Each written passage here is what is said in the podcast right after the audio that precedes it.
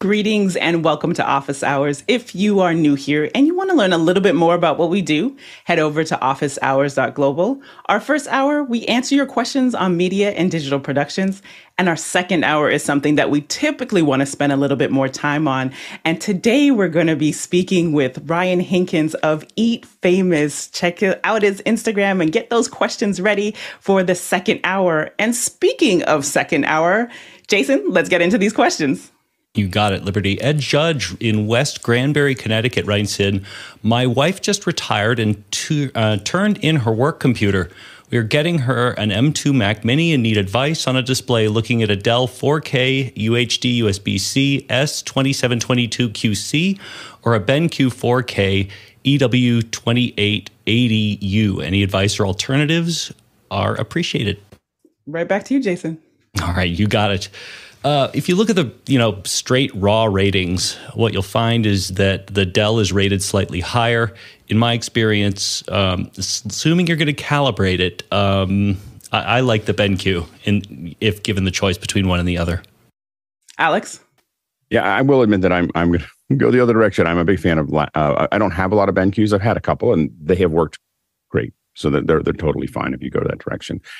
I just have a lot of Dells. Now, the only thing I'll say is that there are three requirements that I have for every monitor. There's a C13, which is the cable, little three-prong cable.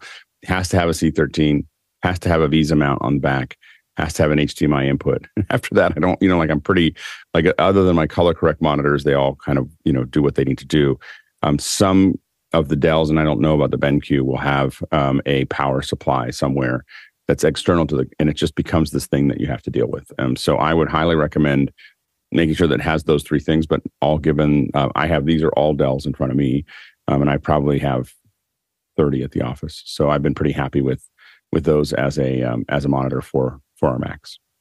Next question. Ed Judge Andre Delay in Berlin writes in, is it possible to get rid of the invite link within a Zoom meeting? My customers don't want the participants being able to share the invite link out of the meeting. Go ahead, Alex.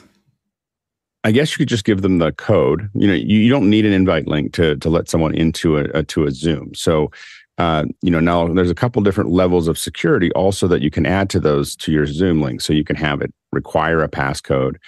You can have it require and then the password can be tied into it. So it's a password and it's tied into the link, but it doesn't have to be. So you can actually give them that separately. You can have it be a waiting room, or they have to be signed in, you have to have one of those, but you can add them all if you want to. So those are the things you can do. The thing to remember is also you can lock registration. So have them register for the meeting, or you register them for the meeting. You can insert that, and then only people with those emails can get in. So that might be another thing, and you can add those to each other. So you can have them have to be registered, and it depends on how big the meeting is. I mean, it becomes a big. The waiting room is great when you have a meeting of 10 or less, or 15 or less. The waiting room becomes a problem if you have 100 people coming to a meeting. So you just got to decide how that looks. But what I do is I give everybody the link, but I put everybody into a waiting room. And so everybody always hits a waiting room when they go to my meetings. And that means that I don't have to send them anything complicated. They can always get in. They don't have to be logged in. They don't have to be, but I get to see them before they come in. So that you just have to decide how and that's the lowest lift for the participants. It just means I have to pay attention to my waiting room when people are coming in. So I think some of what you would do there has to do with how many people are coming, but having people register for the event or registering them for the meeting and then locking it to just them is probably the way to keep it there. But otherwise you need a link or a meeting number. You don't have to. Yeah. So that I think those are the limits there. Next question. Steve Bucket in Vancouver, BC, Canada writes in, using a Zoom H6 with an XY stereo mic capsule to capture a jet engine startup on my Bell 206 Jet Ranger helicopter. Compressor limiter is set to general on left and right. Pad is set to -20 dB. Audio is between 60 and -160 dB challenge. At 160 dB, it's blown out. Suggestions? Go ahead, Bill. I've been in two situations in my career where I've had sound that's been so loud that it's been very hard to get it down into the recording range. One of them was a guy who had a jet-powered go-kart, little round jet on the back of it. It was just very weird circumstance. What I ended up having to do was take an alternate path in and do not one, but two of these guys. This is a Shure switchable inline attenuator. It has up to 25 dB of signal reduction. And first of all, I would not try to use the built-in Zoom microphones to do this because I have no idea what their performance is going to be like. I would get a couple of the large diaphragm dynamics, like maybe RE50s or something similar. Some of the things that people in bands typically use for kick drums that can handle a really high sound pressure level, run them through one or two of these pads if it's necessary, and you should be able to get down into a recording range. Sometimes these signals are just so loud and they're hitting a diaphragm and putting out so much power that it's really hard to get things down. Try that. Courtney? Yeah, I think the problem you may be running into is that they, on those microphones, the maximum SPL, according to their sheet here, is 136 decibels. So maximum, you're exceeding the maximum SPL. That means the diaphragms in the mic are bottoming out and causing distortion or just going to zero a lot of times on condenser mic because, you know, once the capacitance goes to zero, they're touching, you know, the sound goes to completely flat dead. So you could try plugging a couple of dynamic microphones in there. There are some Shure SM58s would be nice. And that way it may not overwhelm the preamps. And a lot of times you got to realize sometimes that pad, depends on where the pad is. If the pad's between the microphone and the preamp, that's good. If it's after the preamp, then it's bad because the preamp thing can then saturate before it gets to the pad. And also that Zoom H6 is not a 32-bit recorder, and you'd probably be better with 32-bit recorder like the F series, F3 or F6, because then you don't have to worry about exceeding the bit depth of the dynamic range or the sample rate of the well, the sample rate will be the same, but the bit depth of the dynamic range. You'll have much more dynamic range with 32-bit float to handle that kind of input. And Alex. Yeah, sorry. Yeah, so the I agree that the what you're looking for is probably 32-bit. You know, so you need a 32-bit. You can't and not those mics because they're not going to have the dynamic range that you have. We've recorded things similar to this that have a really high SPL with Sennheiser 421s going into sound devices with a 32-bit, and we've been pretty successful. And the SPL was a little higher than that. So, I think that you may want to look at that, but you need that range because the problem is if you're just knocking things down by putting them through something else, you're not going to get all the little details that happen before and after that. So you need something that and that's what 32-bit is going to give you that wide range of capture. But yeah, you're looking for a microphone with a high enough SPL to manage that and a dynamic range that'll manage that, as well as a recording device that's going to do that. And as Courtney said, there's plenty of Zooms that do have 32-bit. What I've mostly used are sound devices, which definitely have that range. But those are the calculations that I do, and we can't hear it. We can't wait to hear what happens. It sounds like a great thing to record. Yeah, absolutely. Jason. Yeah, just one more thing just to put in the ring. I've had really good luck for extremely high SPL. In fact, I at one point did a ranch shoot with hundreds of cows, and it was deafening. I mean, I don't know if it was 130 decibels, but really we had to wear earplugs. And I ended up using I think it was a Heil snare mic. It was just designed for incredibly high SPL, and it worked beautifully. And then just pulling in, Mickey made a comment that you can send mics into a line level input for additional padding. Next question. Paul Walhus in Austin, Texas writes, in Canada's Online News Act, C18 proposes that Google and Meta pay media outlets for any news content shared and repurposed on their respective social media platforms. What will be the impact? Courtney. There will be a lot less news in Canada. That will be the impact. Because they'll probably just black out Canada, whatever news organizations whatever they or whatever a carrier doesn't want to pay the money to the news organizations will just not have it featured on their website, so it'll be blacked out, which is crazy, I think, because news is the value of news depreciates by the minute. So it's not something you want to keep around, or it has long life, et cetera. So I think they're shooting themselves in the foot to try and monetize news in that fashion. Alex.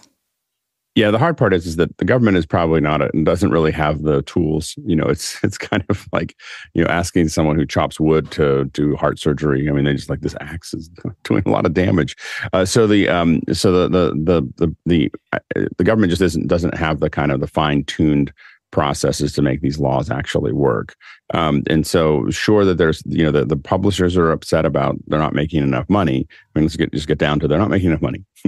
They're being commoditized and they're upset about it and they're pushing forward for this. But I think Facebook has already announced Google's trying to make a deal with the publishers.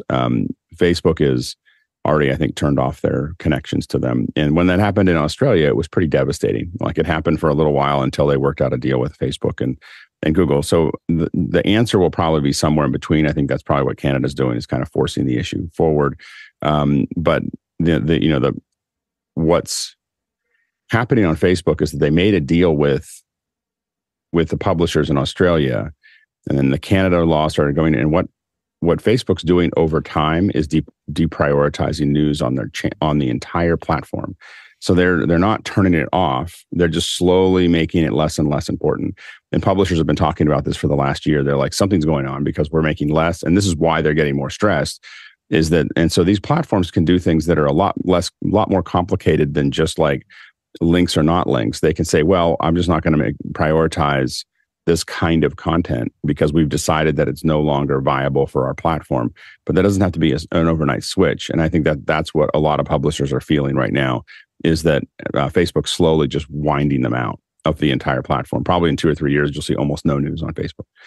So that's going to be, it'll put a lot of publishers and they'll wish that they had never asked for what they're getting. So that's the end product. And Bill. Well, having come through the reporter system back when newspapers and radio stations and everything else had standards for that, we're living in this, delta between news and speculation. Most, I feel, of what we hear on TV these days and in radio is speculation rather than news. There used to be a system for vetting news and making sure that there was some accuracy at least, and that's been under attack. I do think that with the world that we live in now, where all these computer signals have the potential to carry metadata that's persistent throughout the system, there should be some way to put together a string of authenticity such that if a respected news organization, Associated Press or whomever, who has standards about verification of data, puts their tag on the original, that tag gets carried through and that they could get some micro payment from that to allow their organization to continue. I think if we don't have sources that are differentiated between speculation and news, the world gets very ugly very fast. And Alex. I have to say, as someone who works on a lot of events that the news that the news reports on, a lot of it's just a variable of how much speculation. It's not, there is no speculation. The stuff that I see reported on of things that I actually, I was there and I was in the middle of it. Is you should take everything with a grain of salt. That's all I gotta say. Next question. John Idelson in Monterey, California writes in, has anyone tested out podcast.adobe.com/enhance? Go ahead, Alex. I haven't tried it yet. I have to admit, I use the Adobe products that I really need. And there are some that are just absolutely, Substance and Photoshop are the two that I pay for. I will admit that the subscription model that Adobe has me look at every product like, eventually I'm going to be paying $10 a month for this. So I have a tendency to not want to build it into my pipeline. But it does look interesting. I use it. And we've been using it for just like, you know, quick social content that you like, stuff that has to be fine tuned and go through Adobe Audition, still do that. But this is one of those tools that is like quick. I just need to clean it up. Now, you do need to be careful because sometimes it over processes your audio. And then do you have any dials, or is it just like you throw it in and get what you get? Just upload, and it does whatever it wants to do. And then you pick with it. But the use case is just like quick, easy to do if you've got the sound in the background. So yeah, it's just something quick and easy. Courtney? Yeah, so I guess it's a post-production process, so it can't be done on a live podcast. So because you have to upload the audio to them, let their AI work its magic in it, and download it back to cut it into your podcast. So if you're releasing it later, it would be good, I guess. And almost everybody records. I mean, we record our podcast live, but almost nobody does. Like, you know, most podcasters, I don't know if they'd be able to do that. You know, like when we do podcasts, I mean, like Twit does live recordings, and we do live recordings because I want to take Q&A, and I think that there's I think that I want the audience to be part of that interview. But most the 99.999% of podcasters just record it, and there's stops and starts and things that have to be done and things that are going to get cut out and so on and so forth. Yeah, so this is really for the person who's looking like, I don't have time, or you may be intimidated. Some of those other tools are just like, not yet. And you do want to put out a product that will be pleasant to listen to. Might not be optimal, but it'll be pleasant to listen to. That's the user that this is going for. So it will be interesting to see in maybe 6 months to a year what else Adobe adds to that. But right now, it's a quick and easy fix. So go ahead, try it out. It's great. Next question. Talalik Lopez Waterman in Brevard, North Carolina writes in, what's the best cross-platform USB NIC adapter? Jason? I've had really good luck with OWCs, but those are usually part of a dock. This is the redundancy. Almost all my computers are running a Dante redundancy, and this is the Belkin F2CU040. It's a USB-C to gigabit Ethernet, and I've had great luck with that. Next question. Todd Rains in Allen, Texas writes in, besides Zoom ISO, how would you use a DeckLink Duo in a Sonnet box attached to an M1 Mac Mini? By the way, I have a Mac Mini as my show computer along with my ATEM Extreme ISO. Go ahead, Alex. In general, that's a capture and output device. So there's a variety of things you may want to do. Like, for instance, you can have, I believe a Duo can go 4 in, 4 out, or I think you can swap the pairs. So you can have it be 2 in, 2 out. As you know, so there's a couple different things that you can do as far as IO goes from SDI, in and out of SDI. So for instance, you may have an application that can do a key fill output from the, you know, from the application. You can output the key fill out of that Duo into your switcher. So it depends on what kind of switcher you have there. But if you have an SDI switcher, you can do key fill out of it. You could also have another pair taking 2 cameras in, or you can have all 4 taking 4 cameras into your switcher. So if you're running something like Memo Live or even Ecamm, you could have those inputs go into the computer, and then you'd have 4 SDI inputs for it. So it can do a lot of IO. In addition to that, I mean, I don't think you would do it with this, but you know, anytime you have those cards, you can now put things like memory cards in and so on and so forth. But primarily, what you would use it for with a Mac Mini would be advanced IO.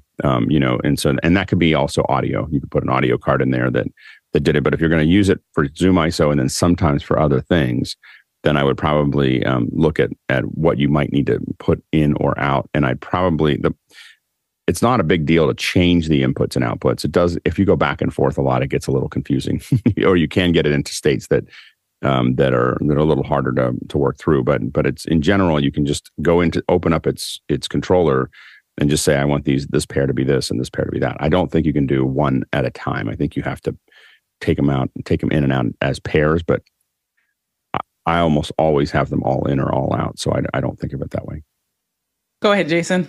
Yeah, I agree. I almost always have them all in or all out. I've also used this for MIDI.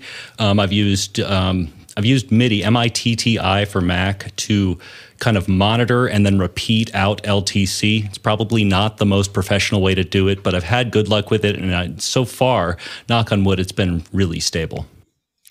Next question.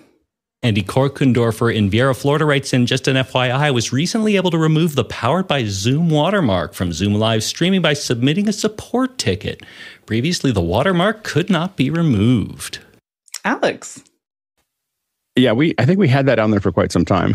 So when we first got started, because there was no way to take it off. And that part of that is, for us, because we moved to Zoom ISO, we don't think about it that much because we have Zoom ISO, we're going to a switcher, and it doesn't have any of those watermarks, and we're doing our own streaming. I would recommend, if you get serious about it, if it's great that live streaming capability exists inside of Zoom, and someone can just turn it on and make it go. As soon as you start getting serious, you're going to find that the image quality and what you can do with it starts to go up a fair bit when you do something like Zoom ISO and then send it out to a system, and you can now start adding graphics, and the actual visual quality of the Zoom participants will look better, if they have good cameras, will look better from that pipeline than the stream to YouTube. And for our producers, this is a great time for you to add any of your questions to the queue, and making sure that you vote them up as well, because this show is driven by your question and participation. And back to the next question. Tony Fuqua writes in from Indianola, Iowa, what is the best way to configure your studio lighting to help your subjects stand out from the background? It's the fun one, Bill. So the tradition in photography for many years, and it's come into video, is what's called three-point lighting. And you're using lighting to do a three-dimensional representation of something on a flat screen. The three parts of that are a key light, which typically provides most of the illumination for your subject, then a fill light, because the key light is usually not straight on. That ends up looking like driver's license photos, and it's not very satisfying. So a key light on one side coming in that is the brighter of the two lights, a fill light to bring up the shadow detail on the far side, and then another key to this is the rim light or backlight that is usually defining the shape of the person who's in the frame. So if you take those premises, the three-point lighting premise, and bring it into your video work, it helps the subject be distinct from any background behind them. And if you start there and kind of study that and learn those 3 points, you can diverge from it and say, okay, I've got somebody in a black shirt like I am today, but I'm against a very light background. I don't really need the separation of the backlight. So you can sometimes leave that out. Or maybe you have in a circumstance like I am where my dark hair could be blending into the background. So I actually have an overhead light that you can see the shadow of now, that is just helping people understand where my head stops up there, so that the dark doesn't blend into the dark and I become less distinct for the viewer. Courtney? Yeah, Bill covered it really well about the lighting. Just try and keep your background. If you do have control over the light in the room, keep your background, half to a stop down below what your face, your foreground will be, and then use the backlight, as Bill was speaking of, or hair light from behind, to get separation on the dark areas so that the parts of your face that would be down a stop or so can get a little separation between you and the background. So he covered it perfectly. And Alex. Yeah, and oftentimes, one of the things is to really look at the details behind them as well. So how much detail, and that's where a short type of the field makes a big difference as far as separating them out. Beyond lighting, that helps a fair bit to make that work. And as everybody's kind of alluded to here, make sure that your subject, if you can, is far enough away from that background that you can light it separately. Because a lot of times we get people that are right up against it, and it's very hard to control the light. So really making sure that you've got, when I'm doing an interview, I'm typically looking for 6 to 8 feet minimum to the background, unless they're in their office. And that's what you're trying to look at. And it's just never going to be as good. So 6 to 8 feet is what I consider minimum. When I start doing math, like I'll walk into a room and I'll just start rearranging. The other thing to know, when you first start doing this, you use the room the way it was, it arrived. Like you show up in the room and you kind of put some behind a desk, or you use the table that's there. You can always tell someone's done this a lot. It's because we just come in, take a picture of the room, take a picture like this is what it used to look like, and then we just move everything to where we want it to be. And so we just move everything. You just move everything to the side. You move everything in. You put everything out there. You know, you kind of and then you make it look the way you want it to look. And then when you're done, you pull the picture out and you put everything back to where it was. But that's the way you'll want to get. You want to be pretty aggressive about that. You know, you can't break anything, so you have to be very careful and look at those things. And that's what an early walkthrough helps with. But a lot of times I've walked into stuff where it's the only day I'm there, you know, and I just show up in Detroit and walk in and do an interview, and you just have to kind of figure it out. And Jason? Boy, great topics all the way around. The only things that I would add to that would be, if you have a short depth of field, like right now, my lens is all the way open, but you wouldn't know that because, you know, there's a gray wall, a solid, I don't know, 8 feet or so behind me. The interest, there's no point to a bokeh if your background is not interesting. And another use, or another term at least, for the overhead light is the kicker. And it's called the kicker because it kicks the foreground from the background. It adds depth and kind of shape to it. And this is very hard to learn on yourself. Have somebody, friend, girlfriend, pet, if they will hold still, sit in the chair and start moving lights and start paying attention to how that changes your subject and how they look in the frame. That's the easiest and fastest way to learn this stuff. Next question.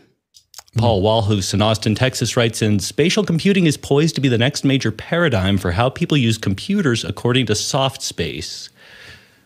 Discuss. Courtney.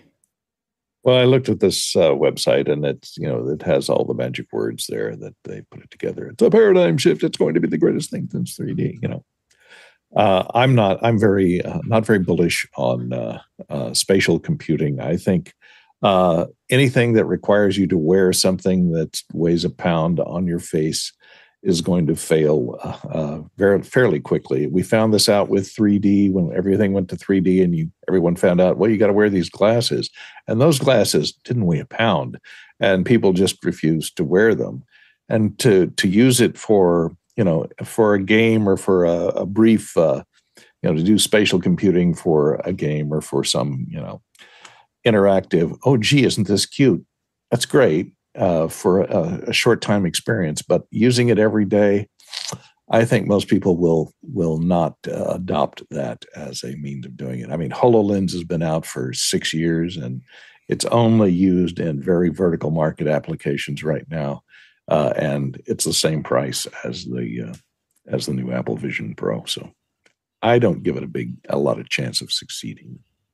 Alex?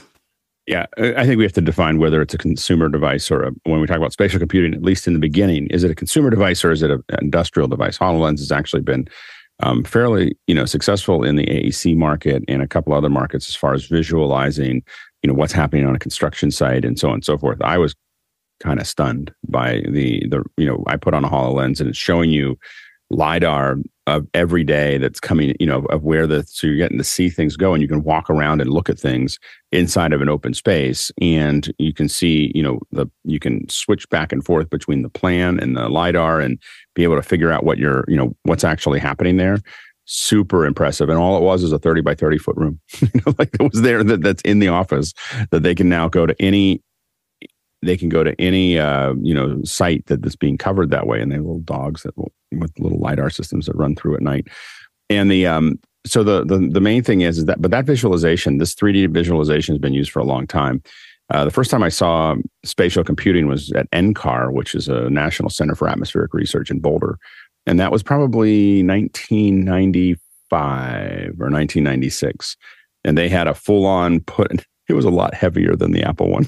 It was this huge, headset on, and you could, and there was a big open room that way, and you could see weather, and so it showed you weather patterns, and you could walk around. And I will say that you understood it better by looking at it and being able to walk through it and experience it as opposed to just seeing it on a screen. So there's definitely data, and it's not just that data, because later we've visualized lots of data. I have I know somebody who visualizes a lot of data. Anyway, and that data makes way more sense in 3D than it does in 2D. And so I think that we're going to see in many, many verticals especially after the Apple headset comes out, because it's much more desktop driven. It's much more of a computing environment as opposed to, so what we've seen so far is you put this headset on and now we're going to give you an experience. When you start adding these windows and volumes inside of a space, which is what the Apple headset is doing, you're going to kind of, it's going to be a little bit more casual use. I'm going to pick something up and rotate it around. I'm going to do this over here. I'm going to do, you know, and those things are going to happen a little bit more smoothly. And I think over time, you're going to see spatial computing take off. In a lot of, first, it'll be in the science, industrial layer areas, because that's where it makes the most sense. And that's where people are going to buy the headsets. But I think you'll start to see it trickle down. And I think that, you know, 10 years from now, it'll be used in a lot of schools. Yeah, I was going to say the same thing. Like, let's put this question on the calendar and come back and ask this question in a year from now. Well, a year from now specifically, only because with what Apple's doing, it's opening up what's possible, and it brought it to a consumer level. To your point, Alex, like from an industry-wise, like B2B organizations, yes, this makes sense for them. But for us as everyday consumers, we need to see more. Well, innovation takes time. And the thing is, a lot of times science fiction tells us something about what something might look like in the future. And if you look at, you know, it does make a difference. If you look at the way Iron Man is a good example of sci-fi, of the original Iron Man, where he's rotating things around, he's moving that data around, he's looking at things, he's pulling them open. That's all possible, you know, 10 years from now. You know, like, and it might, some of it might be possible now, right? When price has no limit. So those are the kind of things, and interacting with the data in 3D and spatial, in a spatial term, definitely makes a difference. Like it is definitely a different experience than just dealing with it in 2D. So I think you will see an uptick. The headsets are going to get a lot lighter. They're going to get a lot, you know, less expensive, you know, over time. But I think what we're seeing right now is the, you know, the very early, you know, crazy versions of them as they get off the ground. Right. Minority Report. I'll just leave it there. Minority Report, and seeing how that was 21 years ago. Yeah. So yeah. It's now getting closer and closer to those possibilities. But he didn't wear headsets in Minority Report. They were on screens in front of him, which is much harder than that manipulation. You know, the hand tracking is, you know, being able to get a screen that floats without a headset. The headsets will evolve. Next question. Roscoe Jones in Madison, Indiana writes in, would an in-person meeting on Monday at the office help you end your weekend thinking and boost your team's productivity that week? Bill? Probably, but I've been away from offices for what now, 25 years. That was the last time I had to go in someplace and work for somebody in their space. And so my weekend thing, I remember it, and I remember that there were pluses to it and there were minuses to it. The gathering together around the coffee machine on Monday morning and saying, how was your weekend and what happened? I will say that this office hours experience has largely replaced a good little bit of that, because the intake part here is very much like the coffee room used to be in the physical offices that I worked in. I see my friends, we have a chance to talk, catch up a little bit. If there's been a milestone, we share that. And it really does help in the person-to-person bonding to go through some form of this. So I agree with your question, Roscoe, that it's important to have that bonding experience with teammates. It does add to team cohesion, but I argue that it may not be the physical coffee machine in a space where you have to get up and negotiate traffic to get there. That is the thing that really drives that. Alex?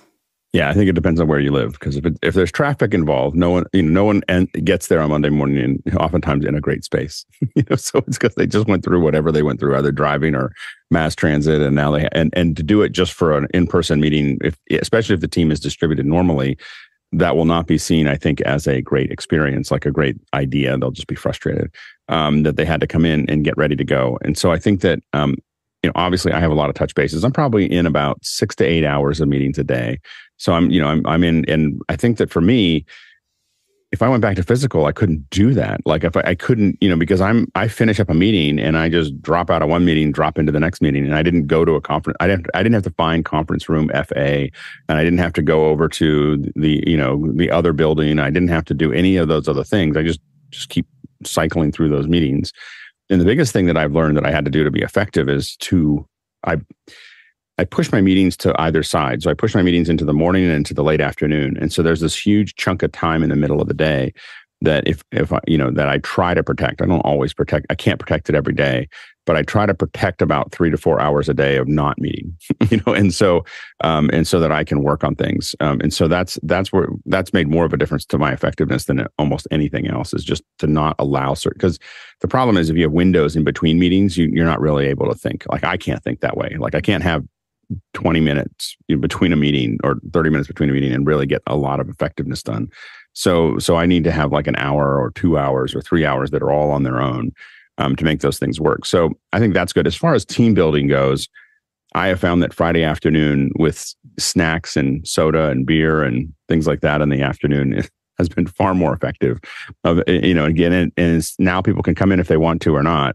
But I think that's more of a draw to come into the office and, you know, work Friday afternoon or work Friday and then have a little bit of a TGIF, you know, at the end of the day has been really effective in a lot of companies. And I think it definitely makes a difference. Next question. Paul Walhus in Austin, Texas writes in, how to use hotkeys with the Insta360 Flow or Insta360 Link. Alex? I think the only hotkeys I use are the hotkeys on the Link are the ones that I can you can basically, I don't have a link plugged in right now, but basically you can cut between different views of that link. So I don't know of any other hotkeys. So if there's more, then let me know. But the only hotkeys that I use is I'll have 2 or 3 cameras plugged into one computer, and I still have to select by hand the camera, but it might have 4 or 5 different framings, and I can hotkey between those framings, and I use those often. So that's the thing that I've been most successful with. Next question. Henry Ramos in Yonkers, New York writes in, I wasn't aware of these newer mics similar to the Rode Wireless Go 2s, only $179 with charging base on Amazon. Has anyone tried them? Go ahead, Courtney. I haven't tried them yet because I have the DJI wireless mics, which are quite similar. They have this, there we go, charging base with the receiver and the 2 transmitters. This is what the one we're talking about, this newer $179 one. It says it has a built-in noise canceling, which sounds interesting. It's 2.4 gigahertz, and it has a DSP that is at 44.1, I think, and 16 bits. So it's only 16 bits, but it's fine.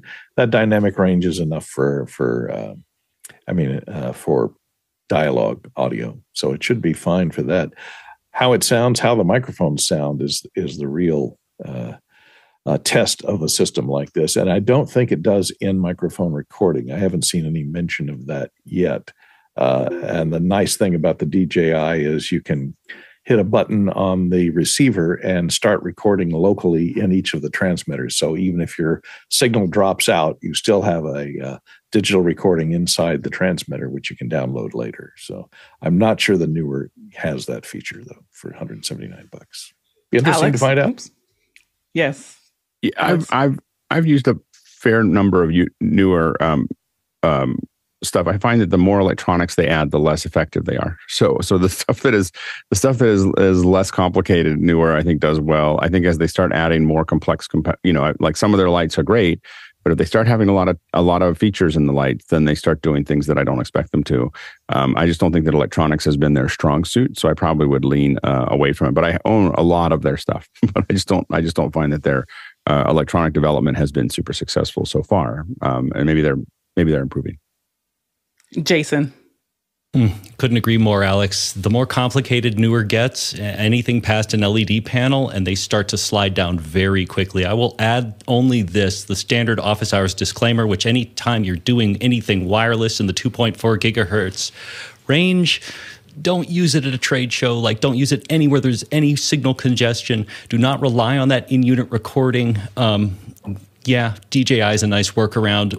Newer, warning, I'd spring for the better one. Next question. Douglas Carmichael writes in, what front-end web frameworks are most popular and marketable these days? I've heard a lot about React, and it seems very well done, but I'm curious about the others. Alex? You have to be pretty good at web development at this point to get into the market. Like, it's a very saturated market globally. So there are, you know, like the kind of things that, you know, it's a very hard market to get into at this point. I would be very careful of, you know, full stack or doing something that's specific to iOS or something that's more, you know, like that's probably a little bit easier. The problem is that front end, you know, web frameworks generally are going to be big teams. And so, and those big teams, you know, they're looking for people who have experience with big teams. And if they're not, there's so many people around the world in all different countries that are able to do what you need to do as an individual developer. So I think that I would probably not, this is, you're talking years before you get a, you know, like years before you get a job. Like, you know, if you go down the front end, you know, a web frameworks, it's not going to be something that you can do quickly. Next question. Unsok Dorje writes in from Damsala, India. During coverage of our soccer tournament, cam crews were relying on ND filter for lighting as we get clouds and shadows of the ground. A filmmaker friend suggested setting saturation. Is it practical to set saturation and change it for different situations? Go ahead, Bill. I would not recommend that. The point of a neutral density filter, the neutral in it indicates that it should be affecting all the frequencies of light, therefore all the colors exactly equally. You do not want a filter that changes your color balance in any way or the amount. Now, if you're lowering the amount of light that you're letting to the sensor, it can have an effect on the perception of colors in that. So if you add a lot of ND, I can see some circumstances where you may want to adjust saturation a little bit on the back end.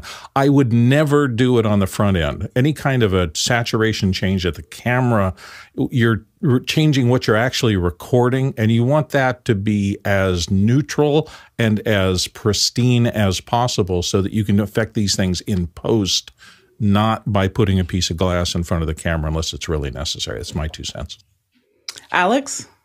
Yeah, the usually you would only want to adjust during the game. You're going to shade the camera, so the aperture is the only thing you're going to affect during a game. You're going to figure out all your colors, figure out your saturations, and there's usually, you know, we usually have a shading unit where we're just kind of moving things up and down, and that's all you're going to want to do in general. The other thing you want to look at in overall is you probably have a wide camera that is that may be.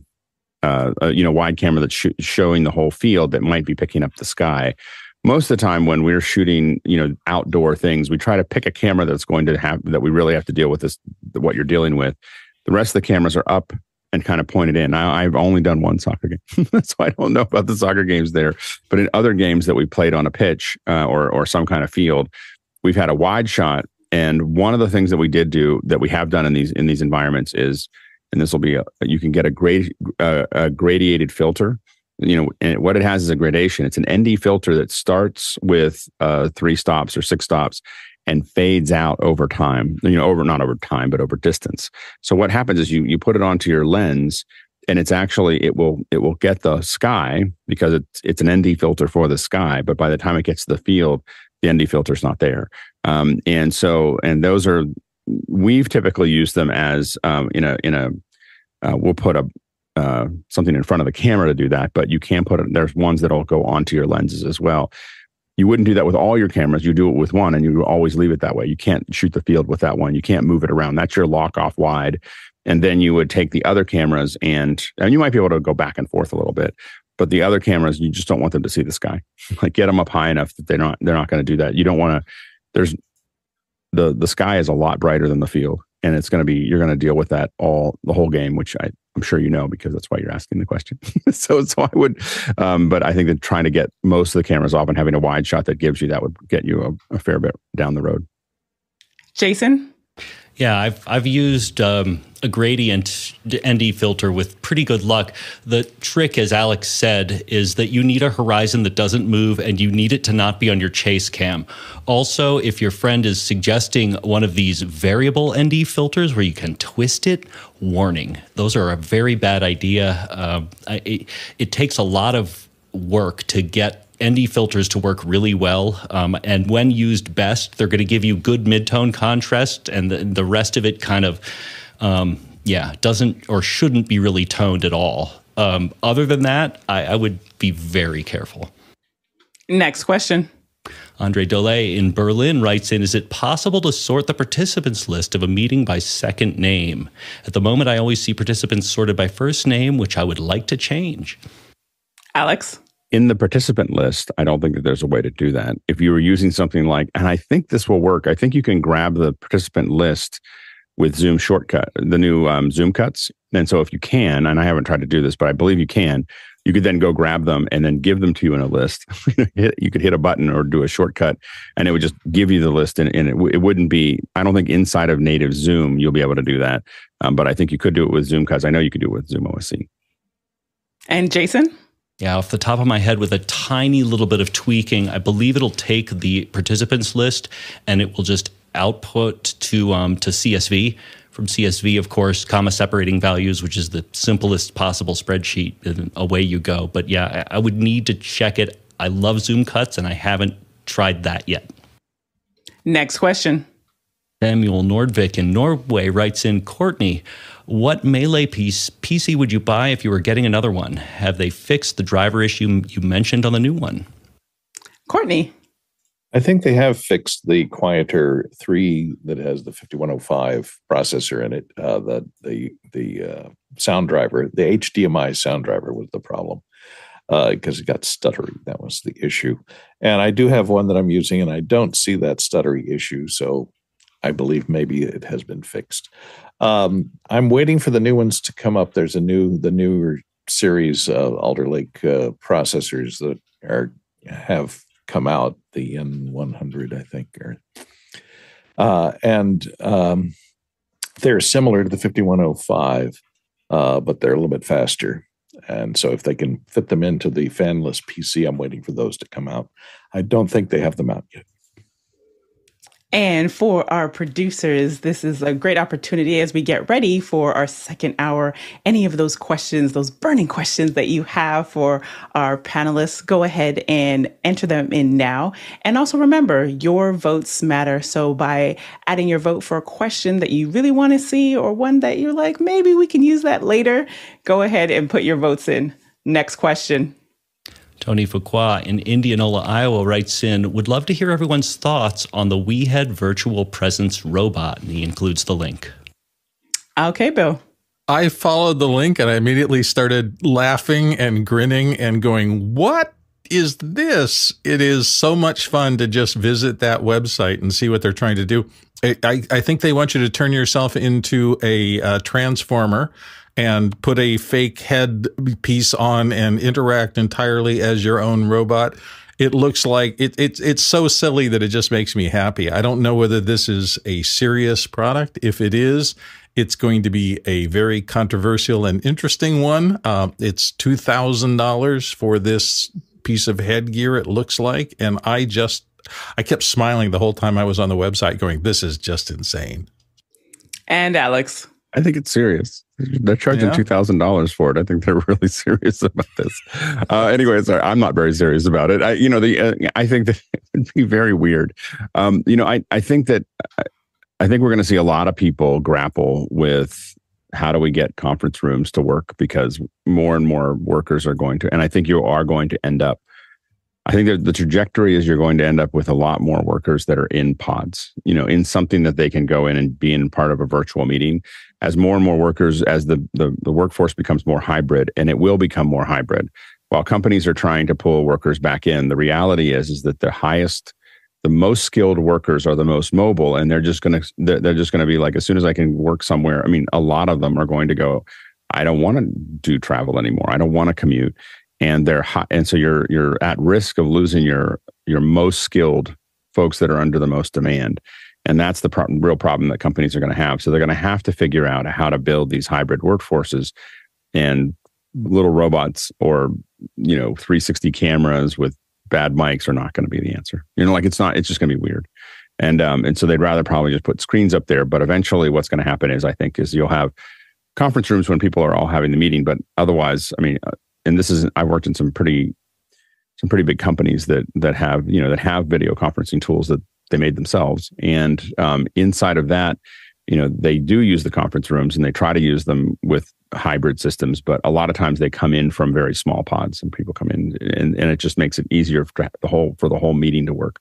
So I think you're going to see more of that, where workers have more tools to do it individually for meetings, because it also means that, you know, I think that, again, if you think about big companies and big, large conferences, conference rooms, I think you have to understand the chaos around those conference rooms that occurs.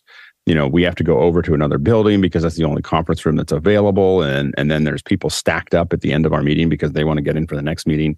And that's what it's like in a large corporate environment. So maybe in smaller ones, but I don't see this going anywhere. I think that I'm surprised they raised any money for this. And Courtney? It is quite a novelty, and we'll take a brief static look at it. It turns your head into multiple cameras on multiple flat screens onto a robotically operated neck. So you stick this little head on the table, and so your face is attached to it. It does give you one additional form of communications in that they can see you shaking your head in disgust or nodding off to sleep. You know, that will be conveyed with this device, whereas other live things may not be able to convey it quite as, as fervently as this. Next question. Kark Friedrich in Isterberg, Germany writes in, due to a nerve illness, a relative has lost his voice. Is it possible to have his voice reconstructed from audio in order to use it for a future voice assistant PC software? Go ahead, Alex. Yeah, there are a few tools. I realized I just I wasn't able to come up with the name of the company that does these. There's like 2 or 3 different companies where you can upload those things. Now, Apple has started to build one where you can actually just talk straight into it and it will do it. But I think that this might be too late. And I don't know whether you can upload existing audio to Apple because it wants you to read certain words. So the Apple voice reconstruction is about 15 minutes of reading specific sentences, and which will work you through different how you use consonants and vowels and how you stack things together, and that's what it's looking for there.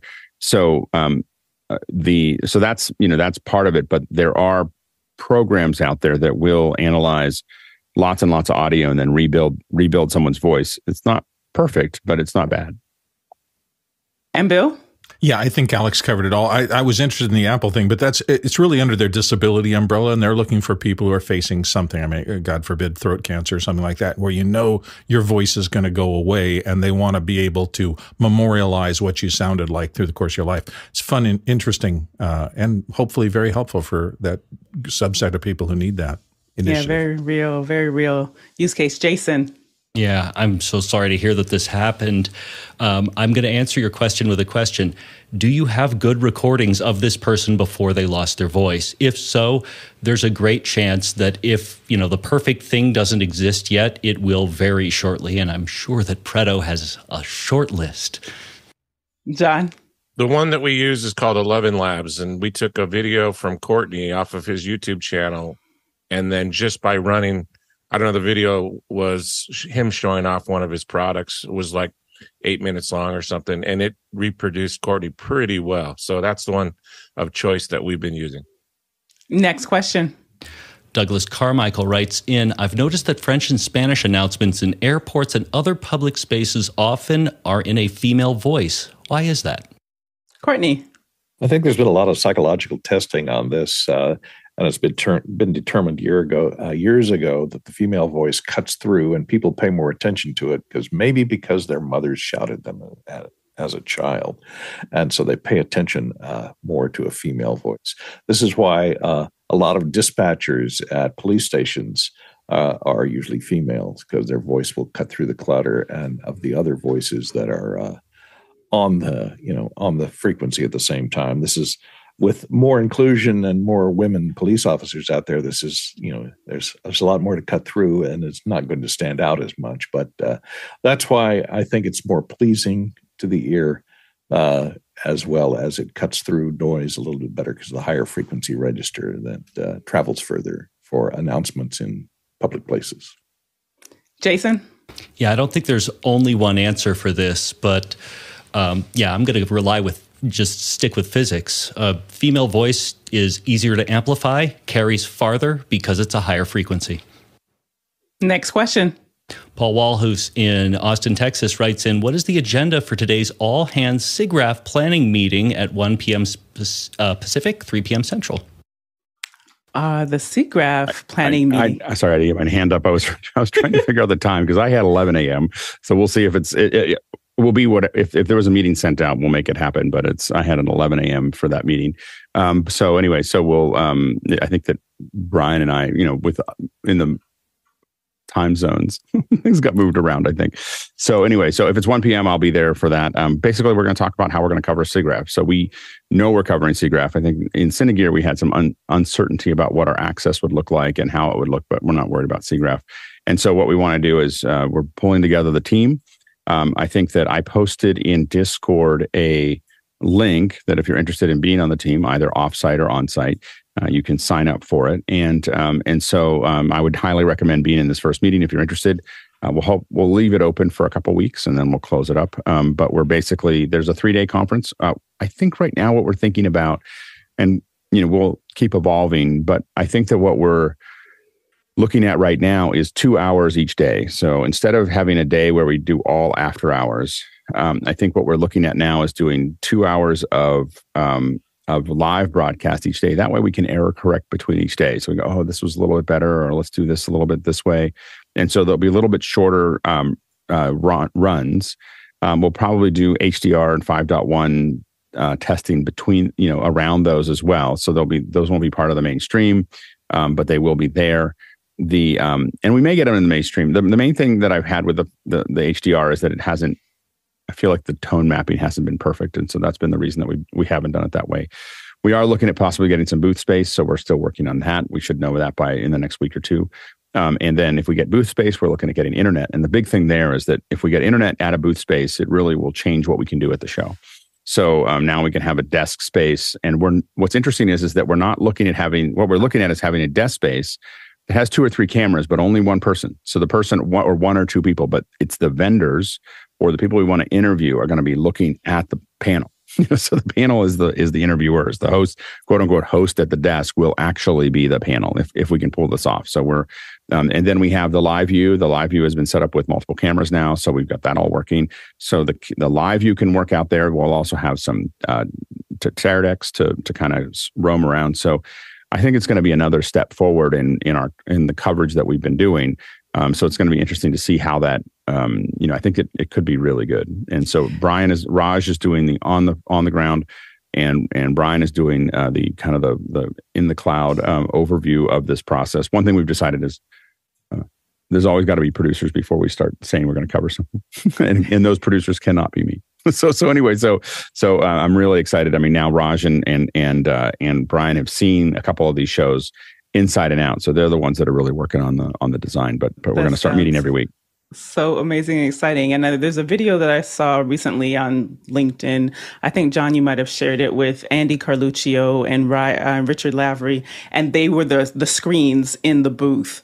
And I think there was a correspondent or a host. Is that kind of what you're saying, Alex? Because I was trying to visualize. We won't cut it. I mean, you'll just see them. You'll see us, okay. And then there'll be a window that they're looking at into it. So we're not trying to do any kind of screens or anything else there. You're literally the person who wants to show you something, whether it's a computer graphics program or a device or whatever, is going to be sitting at the table. They're going to be looking at a teleprompter. And so we'll see what, we'll just see behind them, but we're not cutting to any wide shots. They're just here at the stage, and we might have a wide shot that shows you what's happening.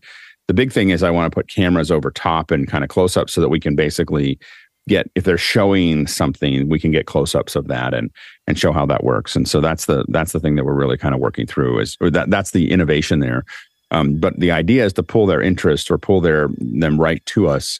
But I'm not having them try to look at the screens, Gotcha. And it makes it a much more compact setup at a booth. I don't think we're going to have a lot of booth space, and it makes it much more compact. It also drives their attention towards the panel. And in this case, we will have a very low latency connection to the if we get the booth space and if we get the internet there, it'll be pretty straightforward. Courtney, I don't know about at SIGGRAPH. It's been a while since I've been to SIGGRAPH, but last time I went, most of the things that are shown at SIGGRAPHs Are computer systems or software systems tightly integrated with hardware that do specific stuff? And I don't think any of them are portable enough to bring out to another booth. That's the thing. That's what I would worry about, that setup that you're describing. It's only that would be only one of three ways that we're covering the event. So it would be in a 2-hour break. It'd be 2 or 3 people. There's definitely going to be things at SIGGRAPH that we can show. It doesn't have to be, but the vast majority of it's still a live view or the Teradex or both. Roaming around. So we'll be still roaming around, doing all the roaming around that we did before. It's just that we will have the booth. And what's nice is we'll be able to go back to that desk, and it gives us a breath to get somewhere else and so on and so forth. So I think it'll be useful.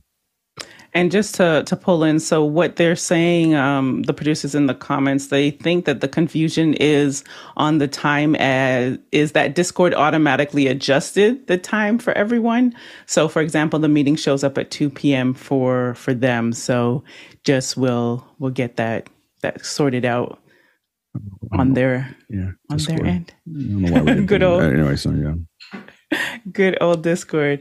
Well, we're moving right along into our getting ready to get into our second hour as we get into food content. Ryan Hinkson of Eat Famous will be speaking with us, and super excited because just from the times that we've had our brainstorm sessions, and especially on Mondays when we cover things of like the business of marketing, content, innovation, and having a significant number of influencers and leaders in the space, to have someone who has been able to, start their Instagram account and growing that to roughly over 230,000, followers, and really building community. So I'm looking forward to getting into this conversation so we can get like really the behind the scenes and nitty gritty. Good morning, Ryan. How are you? Welcome to Office Hours. Good morning, Liv. How are you doing? Thanks for having me. Thank you so much for being here. And so I recall, I think it was Shirley with the Black Canadian Content Creators, and she would always say like, Ryan from Eat Famous, Ryan from Eat Famous. And I'm like, what am I missing out on? Right. And then I saw your account. I got a chance to meet you, and I was like, oh, Ryan from Eat Famous. So talk to us about the evolution. Like, where did Eat Famous come from? And a little bit more about yourself as a food culturalist. Right. Yes. So I am a food culturalist, probably a title or a job description that many people aren't familiar with. And I actually love that, because I feel like when your job title is something that people don't know exactly what it is, no one can ever tell you you're doing it wrong or that you're doing a bad job. But basically what most of my days look like is, it starts with me creating content. I primarily use Instagram. I have an Instagram account called @EatFamous, just over 285,000 followers. I do focus on the city of Toronto, as that's where I'm based out of, but I also travel a lot and create content globally. I work with a lot of restaurants and brands on creating digital content for them, whether that's content that's going to live on my account or things specifically for them to use in their marketing and branding as well. I've worked with a lot of local and restaurants that Toronto has really embraced and loved over the years. And I've also had the opportunity, I should say, to work with a lot of brands like Google, the Toronto Raptors, NFL Canada, Hudson's Bay, McDonald's, Burger King, Domino's, on creating some fun social content. So if you can, you threw a term out there for us, a food culturalist. Yes. Can you break that down for us? And you shared, let's start there, just breaking that down and what that means.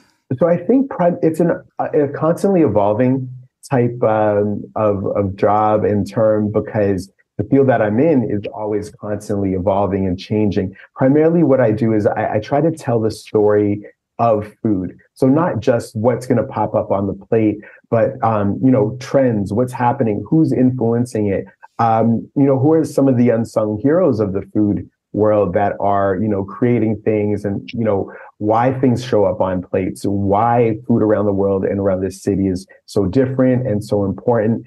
And just, using the power of digital and community to not only share, again, the delicious things that I get to eat, but the stories of those people who make it possible for us to do so. So where you are right now and to when you actually started, like, what was the moment that you said, you know what, I want to try capturing stories of food and the people behind it? Like, what has someone start doing that? Yeah. So at first, you know, it was really just collecting content, creating content, collecting photos and posting videos of my food adventures. The account wasn't front facing. When I say front facing, I mean, I wasn't even showing myself. Like, there's no real personality to the account. It was just these really, you know, amazing shots of like very indulgent food. Sometimes there may be a burger with like 10 patties or a slice of pizza that, you know, you can sleep comfortably underneath. But what I realized is as the community started to grow, you know, followers and the people that I was meeting with, they really wanted to know, okay, yeah, that looks incredible, that looks delicious, but you know, who made it? Or is that really good? And then I noticed that the story behind, you know, the whys really started to captivate people. And then also when a lot of brands that I grew up as just a customer of started reaching out and, you know, not just asking me to highlight them or take photos, but really help kind of, you know, capture what I felt about the, you know, their products and their services. So that's what led me to understand that people are very interested in story. I'm sorry, we have a lot of, just even in the office hours community, there's a lot of foodies. Alex is a food connoisseur as well, but just even breaking down how you tell that story and you, to your point, you said trends, and I recognize, like, even just going through your account and how you are, like, sometimes there are moments where you, like you said, you're talking through or you're doing like a live review, and then there are moments where it's just possibly like trending audio, and then you're just taking some bites. Can you talk us through that process for yourself of coming up with your content calendar and how you're actually tracking what hits and what doesn't, and how much of that is like, no, I know what it is, and it's like, no, the people have said it. Right. So there's, you know, there's myself, there's the people, and then there's also a looming third party that wields a lot of influence. And whether that's, you know, Instagram or the algorithm, you know, every creator today, I don't have any hair, but, you know, is constantly pulling out their hair, trying to figure out how to, you know, to grow and to capture audience and to even, you know, retain the attention of a large audience that you spent some time to cultivate and grow. A lot of it, you know, I feel it feels like muscle memory. I've definitely been doing this for quite some time. I would say about 8 years now, professionally.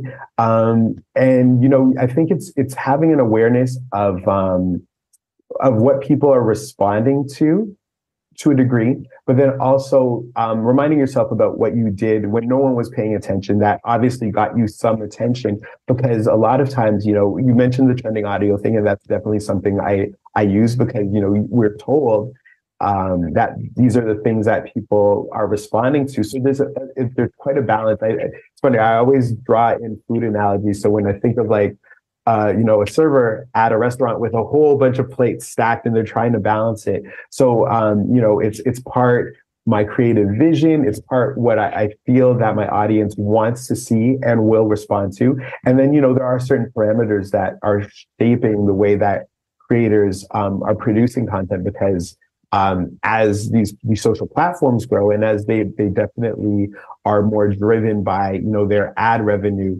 they want things to look and feel a certain way. So it's like, yeah, definitely a lot of balance and trial and error, a lot of error sometimes, but just, you know, also keeping it going.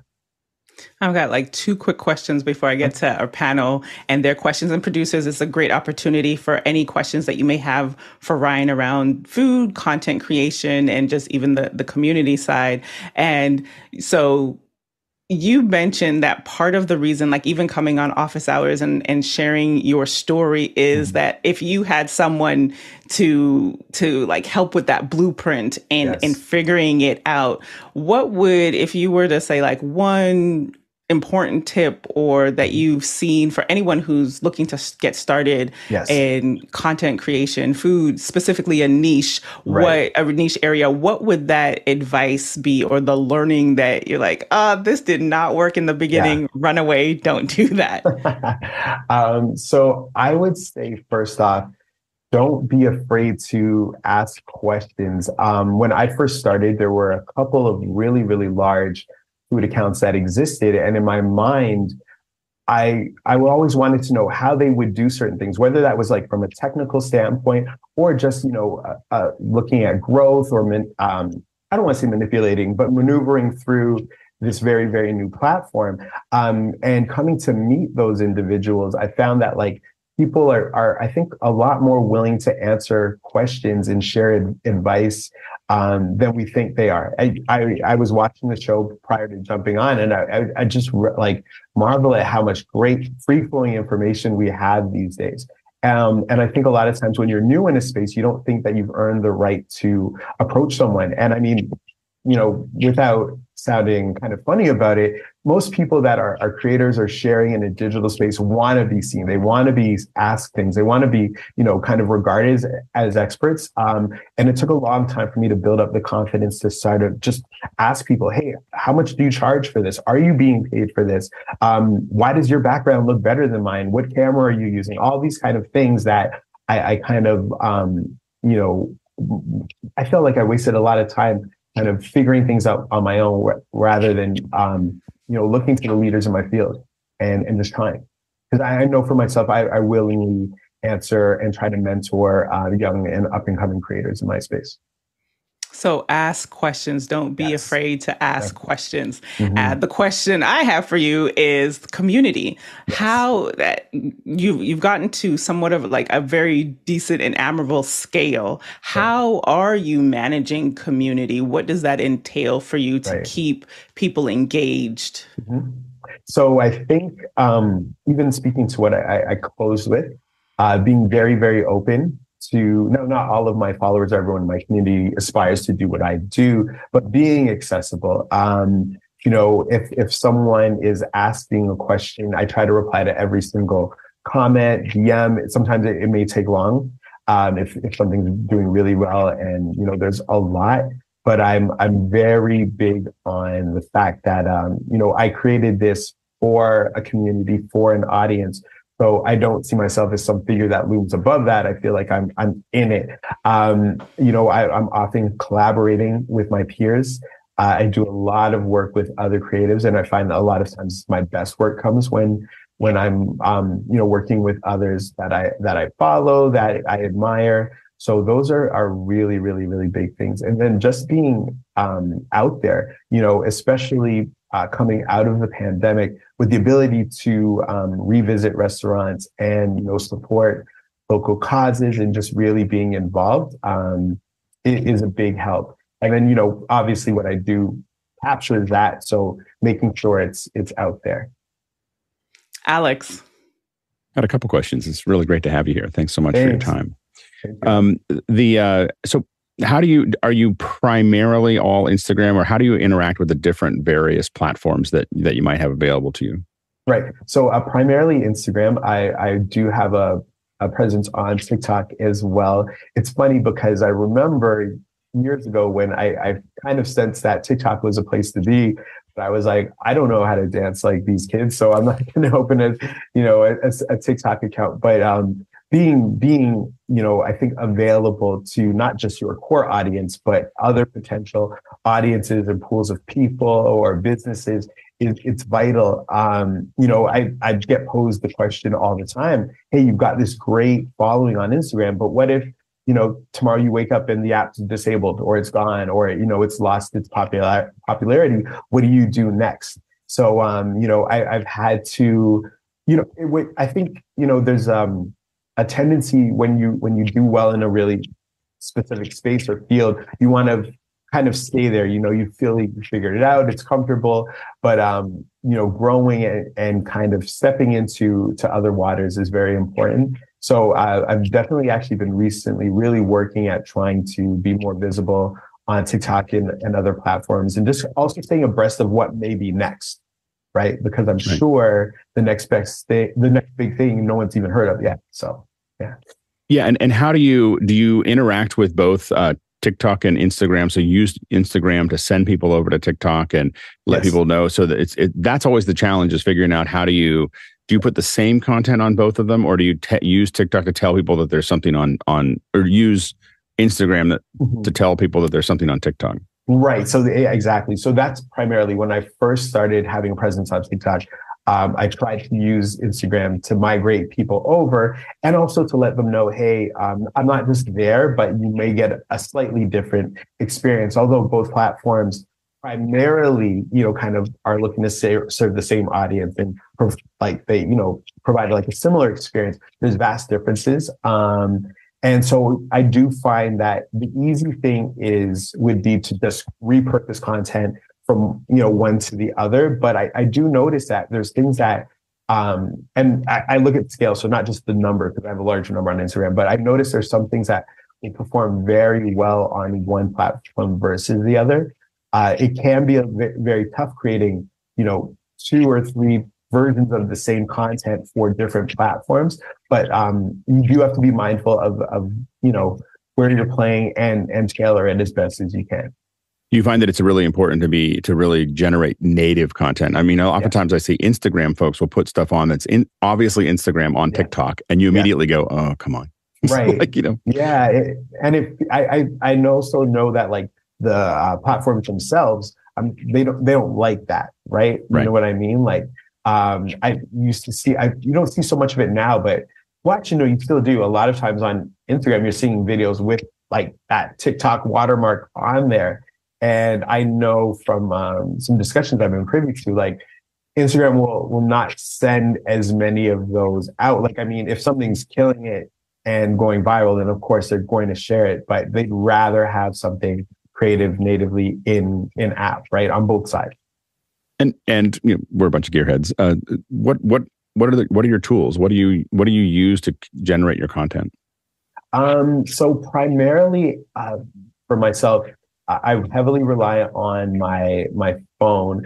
I've always been teetering on, do I need to level up in terms of like my primary source of capturing for like, using cameras. And I remember for a time I did. And I just didn't have the same personal level of comfort. Mm-hmm. Also, I think it's really dependent on like the type of content that you create. On Eat Famous, it's a lot of like very indulgent, over the top stuff. And I find a lot of times a very close up shot that I can just like kind of stick the phone right in front of the food or the subject yields the best result. When I was doing that with the camera, it didn't have the same feeling. I use, like some handheld, like newer lights, depending on, we're in Toronto, so we're subject to like 23. I'm in Toronto, I should say, subject to like 20 different seasons of weather a day or a week sometimes. So there may be times where, I'm using things to just like block shadows and, things of that nature. But for myself, it's a fairly simple and approachable setup in terms of gear for myself. Yeah. I know I was on air in Toronto. I was up there once a month for years, and you're in the perfect place to do food. Like it is just like, it is one of the best food cities in the world. Just the diversity is just insane. When you look at by the way, what phone? An iPhone Pro Max. There we go. 13, 14? 13 currently, but I've actually been seeing some great images coming from the latest Samsung, and I've been blown away. And like any of my friends that are Team Samsung, they're going to relish this. I'm sure they're probably going to be recording or screenshotting this right now and playing it back to me when we kind of go at each other. But I can't lie, I have been considering a Switch, which seems to be outperforming currently. And when you think about building the content, how does the algorithm affect the way that you approach how you make the content, what you choose for content, et cetera? Right. So, in terms of like what I capture, doesn't really change too much. So I kind of have a mix of restaurants and foods that I love or that I want to try. And then also really trying to stay on top of food trends, those spots that people are speaking about. So where I go and what I do doesn't vary too much, which is funny because you see it with restaurants where a lot of new restaurants are very driven by being appealing to social media content and capturing. But when it comes to actually creating it, I feel like, and Lib had mentioned this in a question, that, you know, sometimes it might be me speaking about the experience. Other times it's just some trending audio. I feel like if the content, you know, speaks for itself, then maybe I may pull back in terms of how much I'm, you know, speaking on it or, you know, doing a voiceover on there. Whereas if it's something that is new and I feel like, you know, oftentimes I may have the privilege of going to a restaurant before it opens.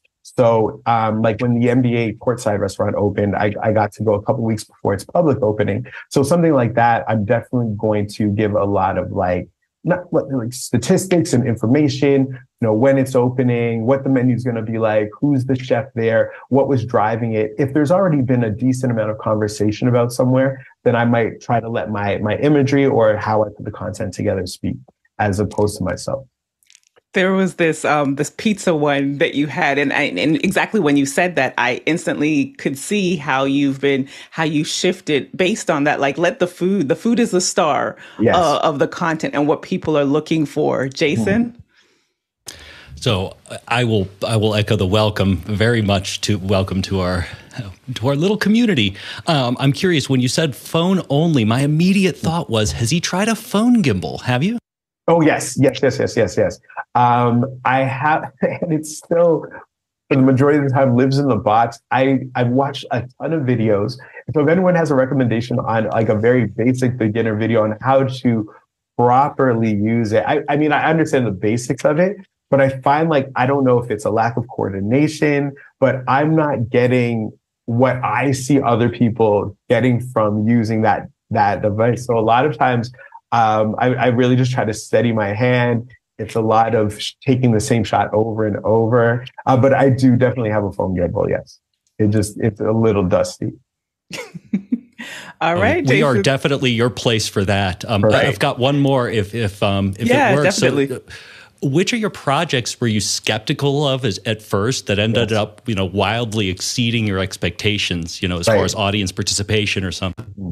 So I've got a great answer for this because although it happened a couple of years ago, I remember being so nervous. So I've had the good fortune of having a large account for a while. So a lot of the work I get comes into me.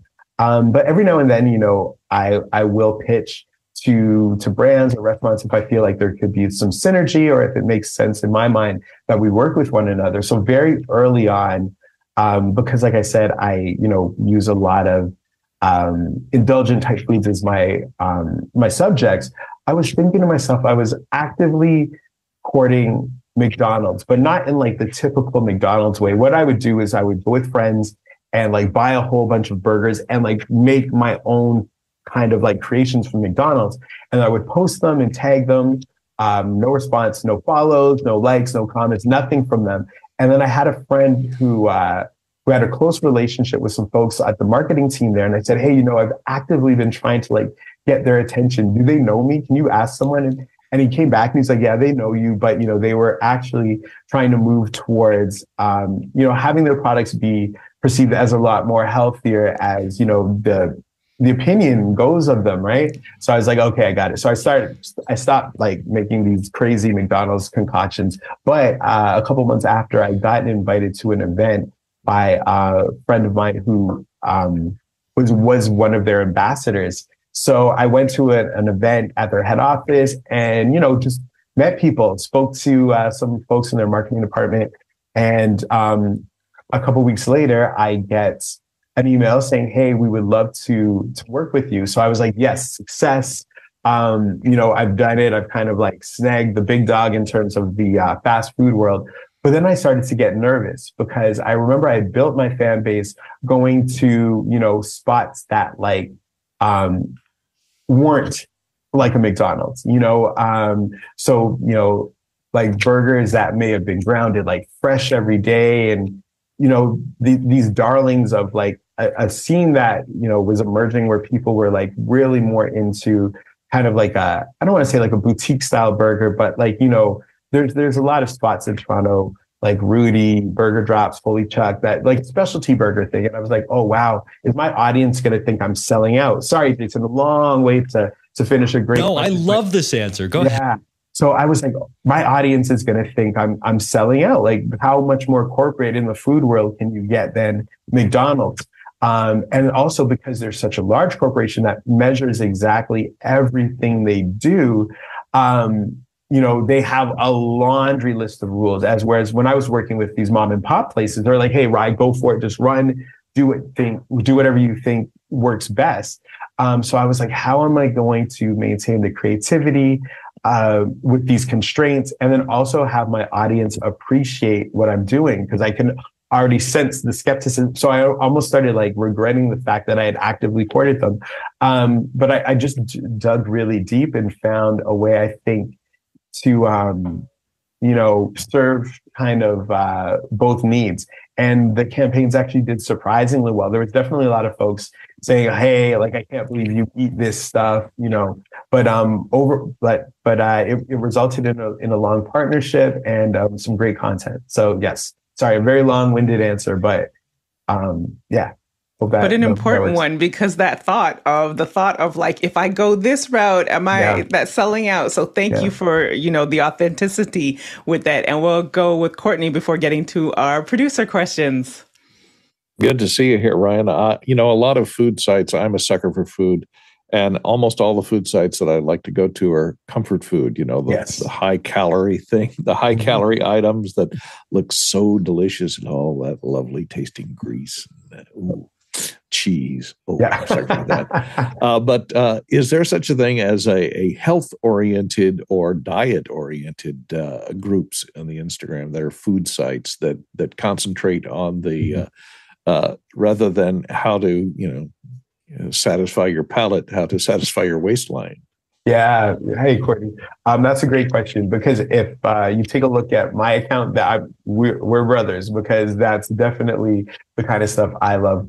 Comfort food, cheese is one of my best friends. But yeah, there are definitely a lot of accounts that serve that niche.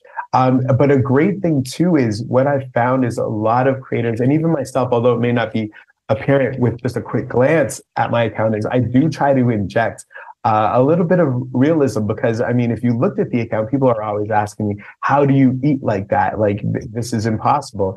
I think what's lost sometimes is, you know, we forget that with these social platforms, the creator gets to decipher or, you know, decide on how much you see and when. So it might look like every day I'm going to town with poutines and cheese fries and stuff like that, but I'm not. So a lot of times when I'm getting that question, how do you eat like this? How are you not 10,000 pounds or whatever may come through?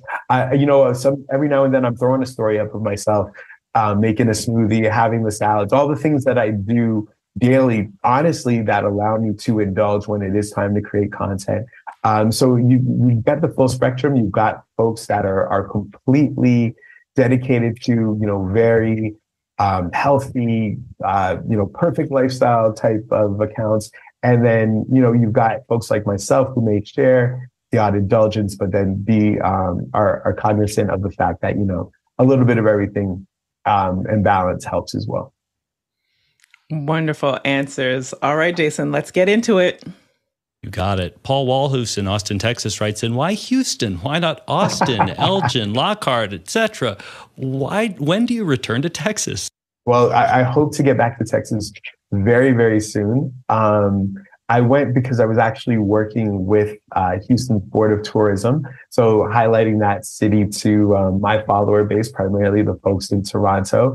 I had an incredible time, and it's funny that, you know, that question pops up because I thrown up a reel that it's still doing pretty well, somewhere about 5 million views and, you know, hundreds of thousands of likes and a lot of love. But it was based on my recommendation for the top 5 barbecue spots in Houston. But along with that love came a lot of hate, a lot of debate, a lot of very angry Houstonians, a lot of angry Texans who felt like, you know, Houston is not the mecca of barbecue. So it caused a lot of discussion, which was great, which is probably why it's doing so well on IG, because, you know, there's a lot of chatter going on. But I definitely hope to be in Texas soon. It far exceeded my expectations, I have to say.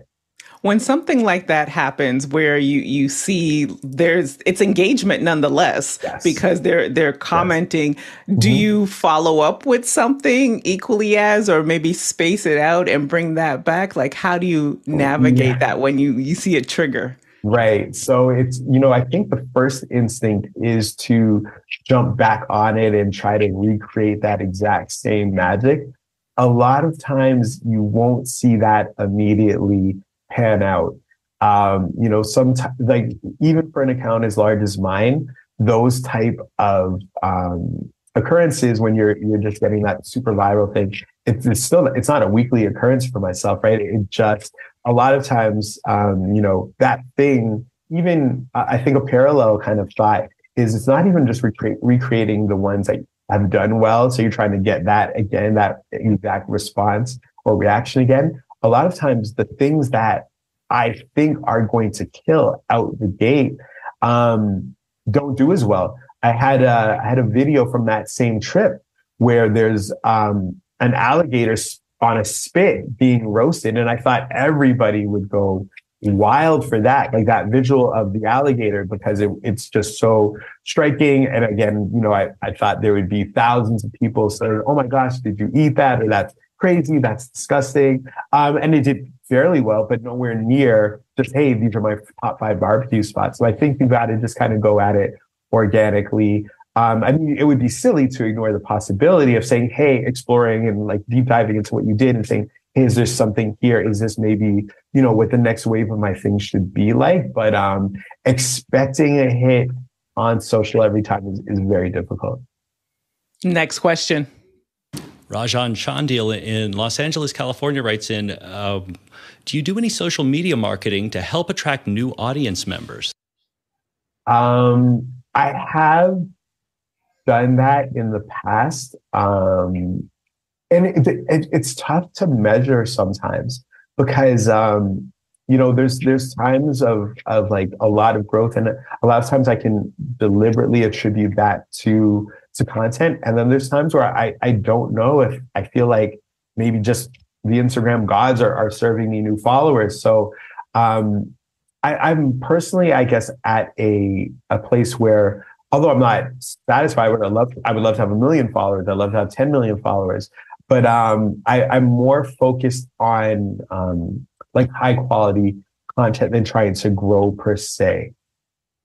Just, or at least growing in that way, because I find that like a lot of my peers that would be maybe defined as like micro influencers or have smaller niche followings could be doing just as well, because with a number as large as mine, the truth is you're still only really able to impact or reach or even interact with a small number of folks. So growth isn't always it's not as much of a prime concern as it used to be for me. Next question. Roscoe Jones in Madison, Indiana writes in, who's been your biggest encourager and what did they teach you? Oh, wow. That is a great, great question. I think my biggest encourager would be my wife. So when I first started this, I was working for a corporation that I had worked for many, many years, a very large, well-known corporation. And although, you know, I'd had some great experiences, built some great relationships, it wasn't truly me. So Eat Famous had functioned as like a side hustle for a couple of years while I was there. And then it felt like I had 2 9-to-5s because I was putting equal or probably more effort into growing and working through Eat Famous. And I was you know, making money as well with Eat Famous as sort of a side gig. And I remember when I just felt kind of burnt out and I wasn't in love with my corporate job. And it was my wife that said, hey, you know, you've been doing this thing that has been serving you and has created some joy and some incredible opportunity. And you're really, really good at this. Why not do that? And I remember, you know, having a family and just, you know, having that comfort of my job probably instilled a lot of fear of, you know, leaving it or shaking things up. And I know I was probably ready to have made the switch and work for myself much earlier than I did. I mean, I've been at it for on my own for a couple of years, and it's the best decision I ever made. But I definitely have to credit her with being that first person to say, really go for it. Next question. Dave Troutman in Edmonton, Canada writes in, what approach do you take to encourage people to be adventurous and try new foods? Oh, you know what it is? It's definitely trying things that, like, if you ask the people that know me best, trying that from, like, being scared or vulnerable on social in the moment. When I'm trying, I've had like beetle stew. I've had a lot of things that people would probably be quite squirmish about. So I think a lot of times if I can do it, and it's funny, I was a very picky kid growing up. I ate like one of five things at any given time, like no more than that. So a lot of folks that knew me when I was younger, very surprised that like even some of the things that aren't quote unquote that outrageous, they're just like, wow, you used to be very, very picky. So a lot of times if I can jump on and show people that, hey, you only live once, or, you know, if it's not going to kill you, why not try it? So I think, and there's no other way to convince people to be adventurous, but to be adventurous yourself in front of them. Next question. Rajan Shandiel in Los Angeles, California writes in, what are your favorite social food channels, contents, and cookbook? Oh, wow. Okay. My favorite cookbook currently, and it's funny, we're heading back to Texas. Texas and I have a thing. There's a great cook, Chef Scotty Scott, and he's got a cookbook called Fix Me a Plate. So a lot of, you know, Southern staples. There's a lot of soul food in there. So, you know, like chicken and waffles and great cornbread recipe, peach cobbler, things like that. That book has been great. And there's also a book called Yod, and Yod is slang for like home, like, so Jamaican slang for like home, whether it's the island or your own home. That's by Chef, originally from Toronto, named Adrian Forte. So those are two books that I'm loving right now. In terms of accounts, oh wow, I could go on forever and ever and ever. There's so many great food accounts in Toronto and abroad that I follow. And of course, now I'm going to draw a blank because, you know, I've been asked the question. But there's an account called The Six Eats, a local Toronto-based one that I love. Let me start with the Toronto folks. Marv Teo, Teo's Finest is an incredible account if you're looking for a great food in Toronto. Oh, wow. There's so many. That's a good start too, yeah. Because I had a friend who was on a podcast and, mm-hmm. you know, you're on the spot and then she's like, oh, I should have said all these people. We don't want you to have any enemies. So that's a good place there. But even with Rajan's question, like, mm-hmm. even where do you draw inspiration as you prepare? Like, you kind of told us about the trends, but how do you even decide this is what I'm going to cover? So, you know what, when I see something that so it's funny, there's a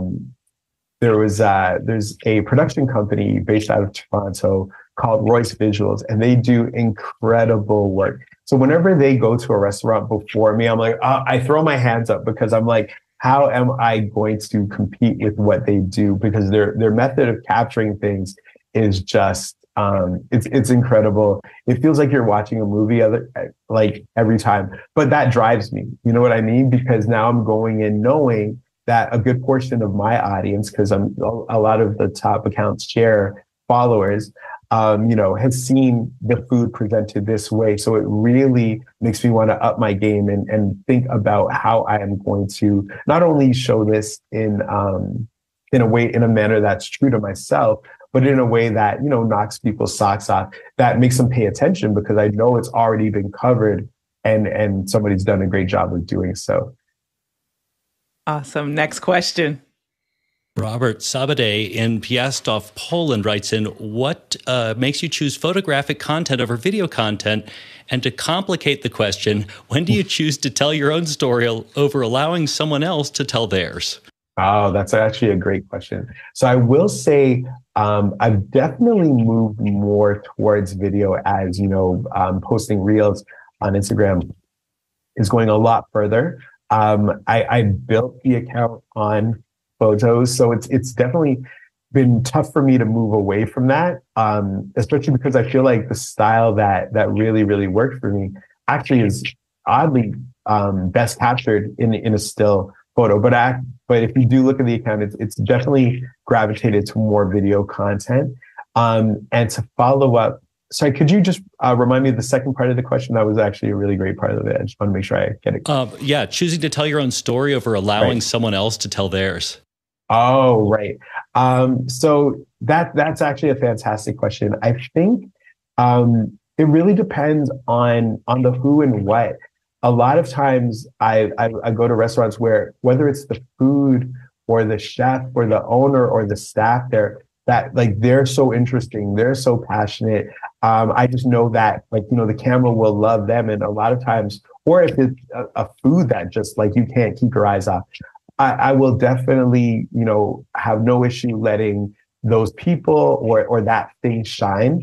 There's sometimes where my reaction or my experience is the story, right? And I think it comes naturally. For myself, I'm a big believer in like over capturing content there. I'd rather spend, you know, hours there and having a long kind of tedious editing process, but not missing anything, as opposed to going in with a single focus, which can be much more effective, of course, but then, you know, having that kind of remorse afterwards, thinking, oh, wow, why did I spend more time talking to this person, or that I didn't get this cheese pull from that perfect angle. So a lot of times I kind of just take in everything I've captured and see what best fits. How long did it take for you to find your style based, just even listening to this question by Robert? It's like, oh, but then it's also your style, because you mentioned that mobile has been your choice because there's just an ease of use and a fluidity. And you really do have a dynamic presence when you're, you know, displaying and sharing your story about the food. So what was that like? So early on, because I started Eat Famous,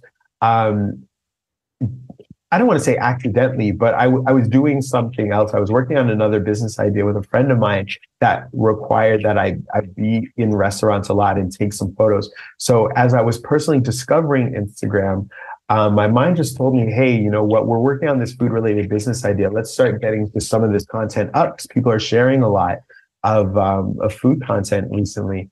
So I at first, I would say that, like, if it was a cheesesteak or a cheesecake, you would have a hard time deciphering what I was posting. Like, I was using probably an iPhone 3, you know, it was very grainy. I didn't know that, you know, you could bring lights with you if lighting wasn't optimal to a space. So it was really just me seeing accounts that I liked and not mimicking them, but like understanding what it is I liked about them. And I was always just drawn to images that felt like you could reach through your screen and like grab them or taste them. You know, that right away, they kind of like poke you or like slap you in the face and wake you up.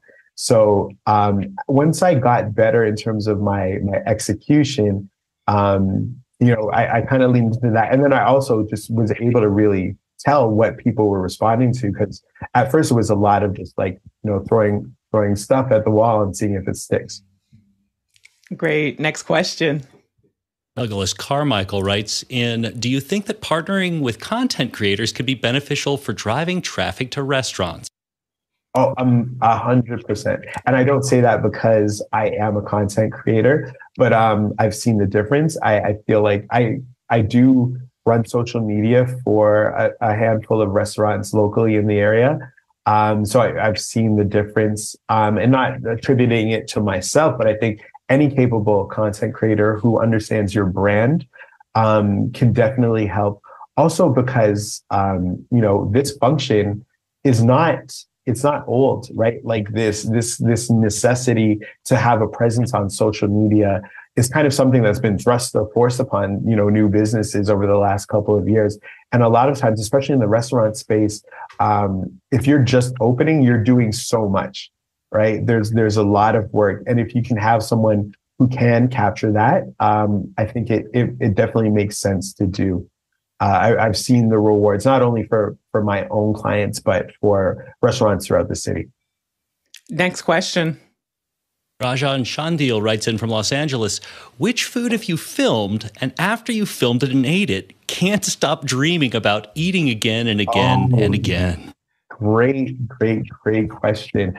Recently, I went to a restaurant in Toronto called Miss Licklemore, and they do what's called a mac pie. So it's like, my family's from Barbados, so I'm going to say a Bajan version, but a lot of folks in the Caribbean, Trinidad especially too, make mac pie. So it's similar to like mac and cheese, but it's a little more like kind of like in a casserole. It's not as like creamy as they say a traditional mac and cheese. And it's my favorite food. It's the thing that like my folks always make sure is on the table whenever I go home to eat. But they do a version with braised oxtail on top of it. And since I had it about 3 weeks ago, and I've already been planning my next trip there. It's such incredible dish. Incredible. I saw that video and I was like, that's on my radar sometime, summer, fall. I need to make it out there. Next question. Dave Troutman in Edmonton, Canada writes in, food is often the reason people gather. This produces a sense of community. What effect does this have on the style of food people prepare? Oh, wow. That's a great question, and also a very, very true statement. The thing I love, and even to maybe further that point, the thing I love about food, and I believe it was Alex, and please correct me if I'm wrong, that mentioned, you know, how great of a city Toronto is in terms of multiculturalism and diversity, that food is often our very first, you know, kind of like trip that we take to another community or another culture, or to really, really get to know someone. We do use it when we gather, we use it to celebrate, we use it to console. And I feel like that really is what makes it kind of like radiate and shine on that plate. When people are presenting it, as asking the question, I think, you know, there's so much pride that comes from not just like highlighting something that's your own personally, but I think those links go deeper into like family. A lot of restaurants, you know, whether they're large or small, most of the initial recipes were based on something that someone ate growing up, you know, something that really meant something to them. So yeah, one of my biggest joys about being in this city and working in the food space is that food is such a great connector to people, to history, and brings people together, whether it's, you know, bringing people that you're already familiar with together or people who could be strangers.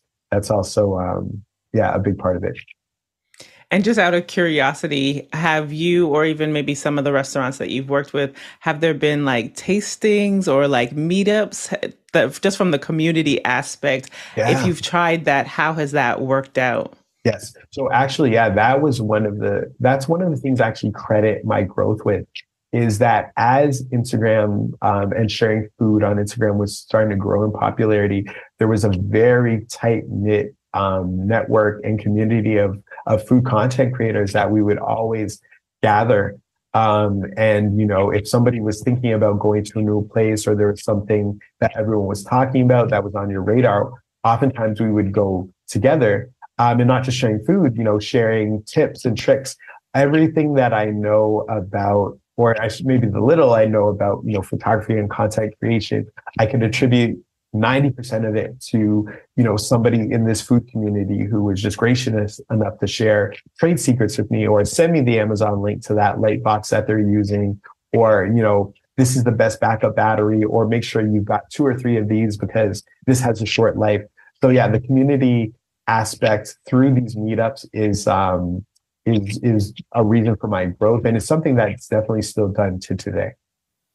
Great. Next question. Sky Gleason in Seattle, Washington writes in, when creating your content, what balance do you think about between entertainment and education? Great question. Great question. You know, it's funny because it is a consideration.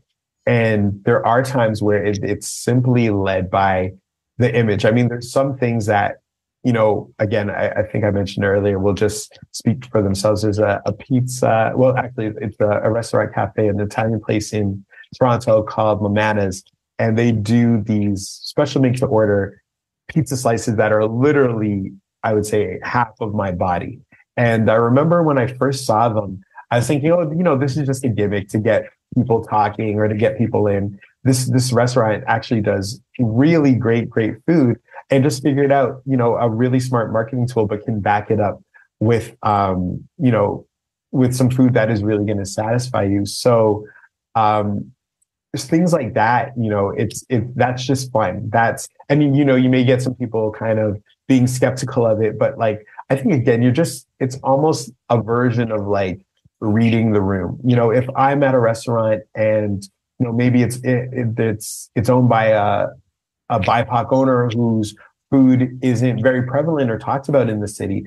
You know, a friend of mine just opened a Malaysian place. There's not a lot of Malaysian food in Toronto. So when I'm covering that, that's not about me. You know what I mean? That's going to be about the story, the food, the ingredients, the how can they try more? You know, why isn't there more Malaysian food in Toronto? So I really try to take a beat on not just like what I'm showing, but you know, what is most appropriate to be discussed or presented, depending on the food, depending on the person. Next question. Douglas Carmichael writes in, do you think the growth of Uber Eats and other food delivery services can be beneficial to established restaurants if they build their strategy right? I do. And I think it's because a lot of folks, you know, there's it's a weird kind of thing. Like there's some people I know, like, excuse me, sorry. My assumption is that, you know, most people are like me. They want to go out to restaurants and have that lived out their experience. There's some folks that, you know, they may not want to go out, or, you know, that may not be their thing. There's a level of like, it's such a tricky thing. And I've only been like made aware of this throughout a lot of conversation, but there's some people that feel like, sometimes they want to try a certain restaurant, but they feel like they don't belong there, or they don't fit, or they may not be welcomed, or maybe they don't know how to order certain things. I saw a story about someone that the first time they ever had wine at a restaurant, the waiter at a really nice restaurant, the waiter brought the bottle out, and you know, someone at the table will just do a quick tasting and acknowledge that it's okay, and then you pour for the rest of the table, and they grabbed the bottle and drank it, right? And we're completely, I mean, this might sound ridiculous, but you know, there's a lot of different social cues or social situations that don't always allow for like comfort or awareness. So I think that like a lot of times people's first kind of like foray into or experience with a restaurant might be more comfortable at home. I was on a podcast that was led by someone that has vision issues, and they said a lot of restaurants are just simply too dark for them to navigate comfortably in. Right. So oftentimes they find themselves using delivery options. So, you know, there could be a whole host of reasons why someone may not make it out somewhere. And I think if you can tap into that, you know, you can bring people in.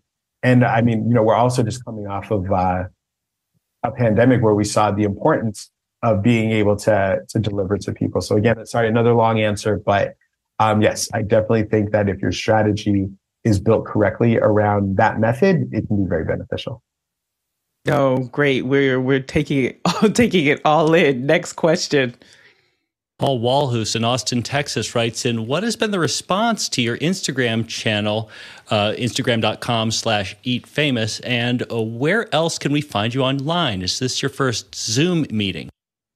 Okay. So I feel like there's been definitely a pretty positive response. You know, not everybody's going to love what you do. There's some people that follow me, and I have no reason why, or I just have no idea why, because they may comment and be critical of everything, but I feel like there's definitely been a great overall response to it. As mentioned a little earlier in the show, I also do have TikTok. It's Eat Famous Official, because someone took Eat Famous when I checked. Those are definitely the main places that you can find me. And no, not my first Zoom, but definitely one of the funnest and most interactive. I love this format. Awesome. Next question. Douglas Carmichael writes in, how can live content be beneficial to the restaurant industry? Oh, that's great. I think, live content has the opportunity to really show the personality and the heart and soul of a restaurant. A lot of times, if you're going in, you might just be picking something up and going, or it might be just your singular experience with your server at your table. Whereas a live experience, and I hope that's what they mean. Like I'm assuming they mean like me capturing something live in the moment at a restaurant. You can see a lot of things. I think also too, when the camera's turned on, a restaurant is going to really try to show you why you want to come, what's fun, why is the food so great. And it, also can give you a window into, little parts that you might see. Like a lot of times, if it's possible, I sneak into the kitchen. I'm talking to chefs and cooks and showing other parts of the process that a lot of times you're not privy to if you don't have that window in. Next question. Paul Walhuth from Austin, Texas. Texas is famous for chicken fried chicken. Where is the best place to get it, and how do you make it, including white gravy? And is this just a Texas phenomenon? Wow. So chicken fried chicken, I'm definitely familiar with, and I've had white gravy. I don't know if I have a recommendation, but I definitely don't think I've seen it anywhere other than Texas. I know I've not seen it in Toronto. Next question. Paul Walhuth again from Austin. Will you go to the Texas Monthly Barbecue Festival in Lockhart, November 4th, 2023? And he includes the link. That sounds like an invitation, Paul. I am there. Like I said, I've been planning a return to Texas. I apparently have a lot of work to do, so if there's a barbecue festival, then yeah, consider me there. Well, thank you so much, Ryan, for just sharing all of your insights, and you delivered, because I said that this is a community. There yes. are a number of people who are looking at, here's their full-time job, much like you had, and there's something they're working on the side and hoping for it to, matriculate into something more substantial. And you shared the ins and outs. And I just want to give you a moment to leave any parting words for our community of technologists, but then they're also creatives and those inside of organizations as it relates to building community and growing on social media. Right. Okay. Well, first off, I have to say, and again, this is because I had the opportunity to watch the beginning part of the show, is keep doing what you're doing. Communities and forums like this are so essential. I know I picked up a couple of tips when I was just listening in, and the selflessness with which everyone was giving, and the space that allowed everyone to speak and share, and I've seen people kind of lift each other up was great. So I think that's my first message is to keep doing what you're doing, and congratulations to everybody involved. As for myself, I'm just hoping to kind of contribute to society and make people happy. That's definitely my goal, is using tech, is using digital platforms to spread some joy. If I can help some businesses and people grow and find some passion, then I think my job is done. And what's next for you, Ryan? So next there is a book deal on the table. So looking at kind of telling the story of what a food culturalist is, because often when I when I say what I do, it's met with a little bit of a, hey, what is that? So hopefully this book will not only explain what that is, but show some love to some of my favorite spots and food experiences that I've had in Toronto and abroad, And also working on the development of a web series that's going to see me and a couple other creatives, you know, highlight some very, very special things. So yeah, there's definitely some more to come. Wonderful. Well, you heard it here first, office hours, and you can't see our community chat, but just like fun info. Thank you, Ryan, like just there. So thank you so much, Ryan, for being here. Ryan Hinkson at Eat Famous. Go check him out. So even when you're traveling, that you know some of the places in Toronto and around the globe. And to our producers, thank you so much for your questions and your engagement, to our panelists for your insightful feedback and tips, and of course to our production team, for without which this would not be possible.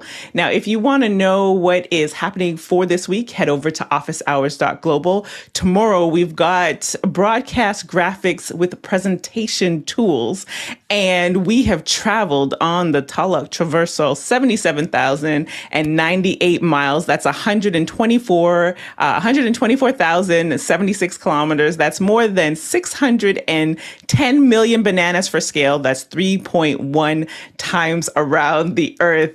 And thank you so much, everyone. And we will see you in after hours. Bye. This channel, this interview made me want to start a new hashtag. It's all about the cheese bowl. So many sauteed plantains, is it around for the distant time? Plantains, yes, that sounds scrumptious. Oh, we start whispering, Ryan. That's what this is at the end of the show. Chicken fried chicken is chicken fried steak with chicken.